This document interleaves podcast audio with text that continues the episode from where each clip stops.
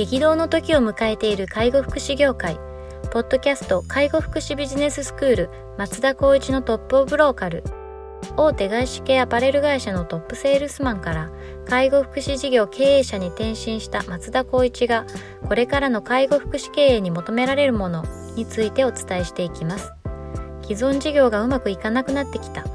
今後の事業展開が不安などのお悩みを抱えている経営者の方。異業種から介護福祉業界への参入を考えている経営者の方。これからどんどん事業を拡大していこうと考えている経営者の方。など介護福祉ビジネスの入門から応用までさまざまなステージの方に楽しんでいただける番組です。こんにちは。ナビゲーターの松本真嗣です。ポッドキャスト介護福祉ビジネススクール松田光一のトップオブローカル。トップオブローカルとは介護福祉業において地域に密着し地域に愛されることで地域のナンバーワンになることです。松田さん本日よろしくお願いします。よろしくお願いします。はい。では今日もお便りいただいておりますのでいきたいと思います、えーこんにちは。社会人5年目のものですと。実家は福祉施設を経営しています。父が経営者母が事務で一緒に働いていますと。私も大学で福祉を学びやりがいのある仕事だと感じていますと。卒業後は自分に自信がなくてどうしても手伝う気持ちになれるなれず関東で福祉職になりましたと。いうところですね。だから実家では働いてずに別のところで今働いて5年目ということですね。はい、えー先日父からそろそろ、えー家業を手伝うのか答えを聞かせてほしい。いきなり経営者になるとはない。ただ地元に帰ってくる気があるなら、えー家業の手伝いをしたり支援するから新たに起業して理想の施設を作ってみたらいいと言われましたと。恵まれた立場ではあると思いますが父の築いてきた事業を自分が引き受けれる自信がありません。2代目として実家を継いでいいのかどうか迷っていますと。いうようなご質問です。実家が経営をされていて今社会人5年目でそろそろ実家を手伝ってほしいっていうようなお話をいただいたけど、迷っています。自信がありませんと。いうような内容ですね。年齢でいくと多分大学卒業して27歳ぐらいそうですね。30手前ぐらいですかね。じゃあお父様はどうなんだろう。30 60代。60、うん、60まあ50代かもしれないですけど60代ぐらいなのかな。60前後ぐらいな感じですね。うん。そうするとまあ確かにあと 5, 5年とか10年のスパンでって思うとそろそろ一緒にやりながらうん次の後継者に引き継いでいくっていうのを意識する確かに年齢かもしれないですね。うんうんそうするとやっぱり結構なんだろうな母体が大きいというかまあ歴史や社歴が長いというところもあってプレッシャーもすごく感じてる部分もあるのかな。そうあるかもしれないですね。まあ正直、まあ、ご自身も言われているように恵まれてる環境ではありますよね。そうですね。ただ2代目ってなると、まあ、いろいろな2代目の方々ともお話をしたりしますけどやっぱり難しい部分はあると思います、間違いなく。まあ、そのお先代がいてうん2代目で息子でっていうレッテルを貼られながら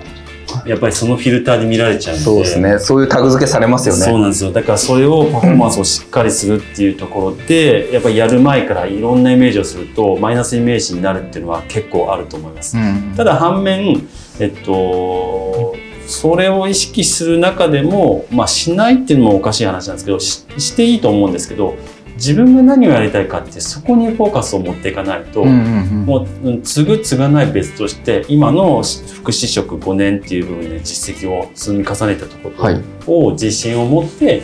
継ぐっていう選択肢をしたとしても他者は何が言おうとやっぱり自分がやりたいこと、まあ、そのお父様がしっかりと自分の理想の施設を作ってみたらいいんじゃないかと新たにっていう部分もありますけど既存であれ新たにあれっていうところ自分が今まで5年間培った経験をもうあと胸を張って新たな挑戦をするってことは僕はあの陰ながらというかこういった問い合わせがあった以上は応援したいなっていうところはありますよね。なるほどですね。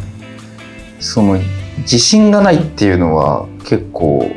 いつまで経ってもやっぱ自信ってないんじゃないかなと思っちゃうんですね。どうなんでしょうね。うん、あのでもそれってゼロスタートゼロ以下かもしれないです。でも一歩踏み出すと、うん。これが自信のお自信につながると思うし経験がもう財産になるので、うん。これはやっぱり立ち止まるよりは進むってことを僕は選択してほしいなと思います、そうですね。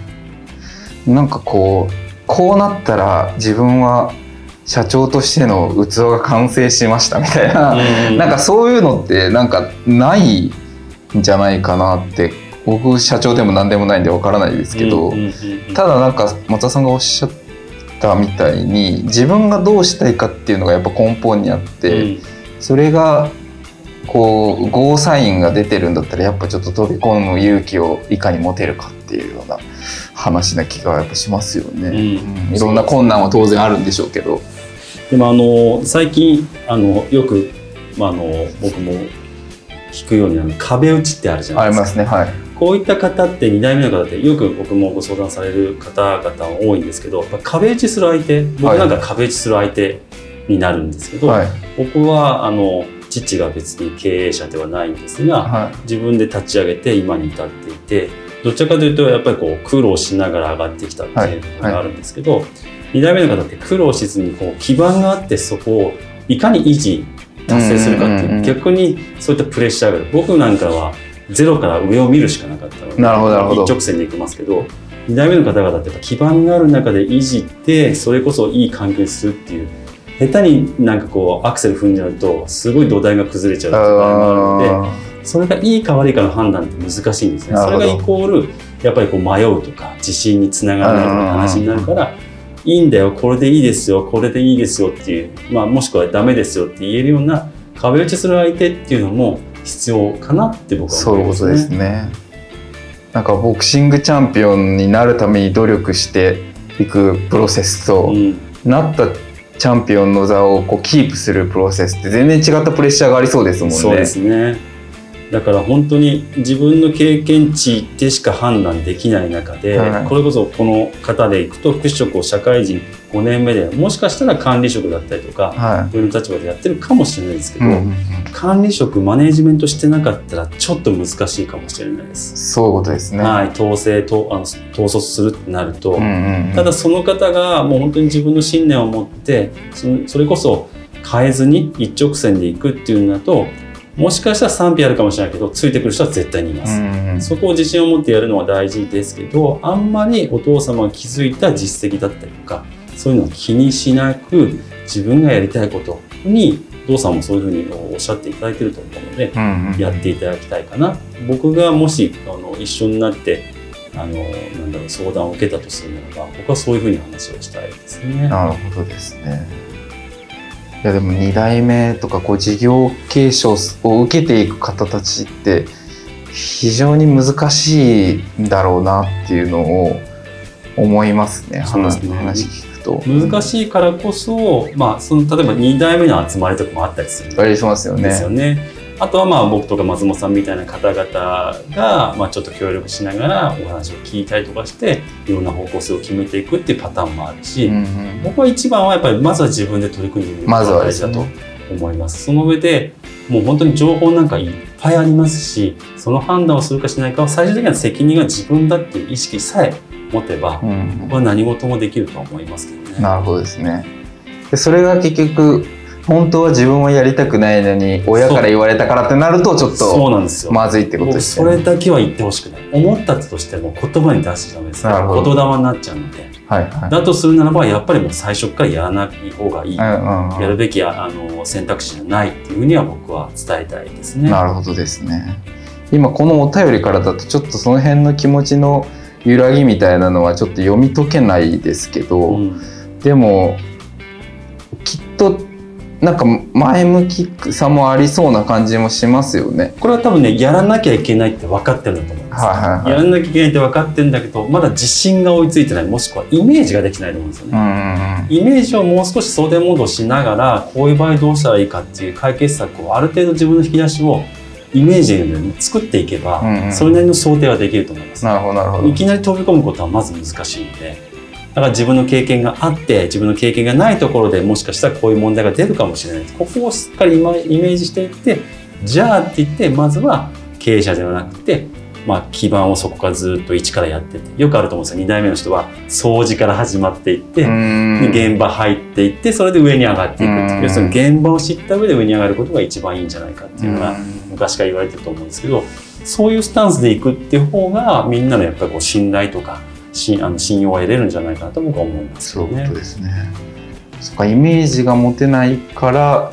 不安になって自信にならないってそうですねいうことですかね。まあ、そのイメージすらイメージできないってパターンもあると思います。うんうんうん要するに経験値が5年っていうところあと福祉職だけども立場的な部分とか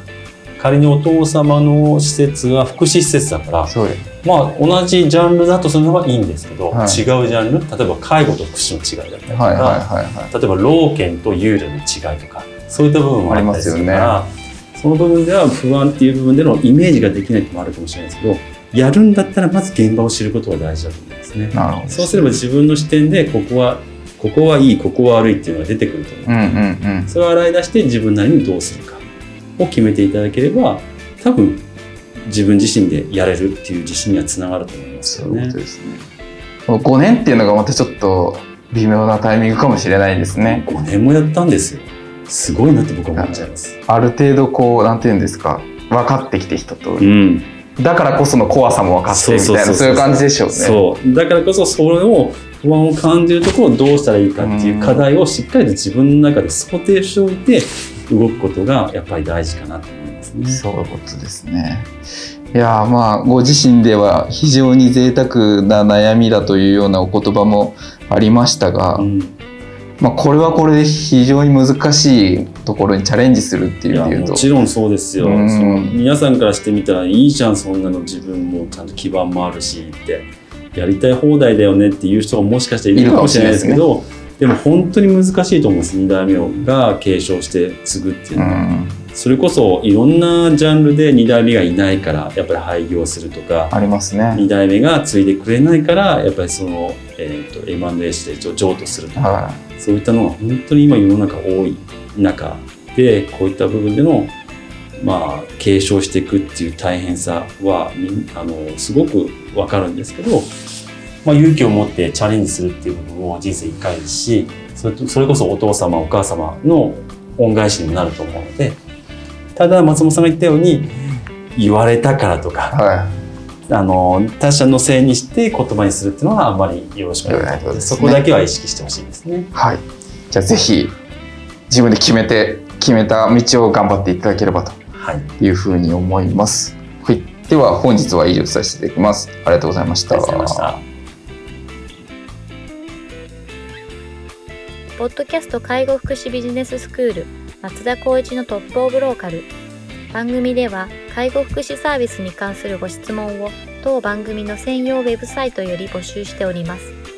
番組 URL よりサイトへアクセスし質問のバナーから所定のフォームへ入力の上送信をお願いします。URL は http コロン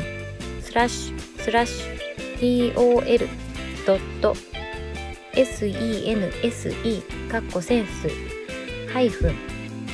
world かっこワールド .com かっこコムになります。皆様のご質問をお待ちしております。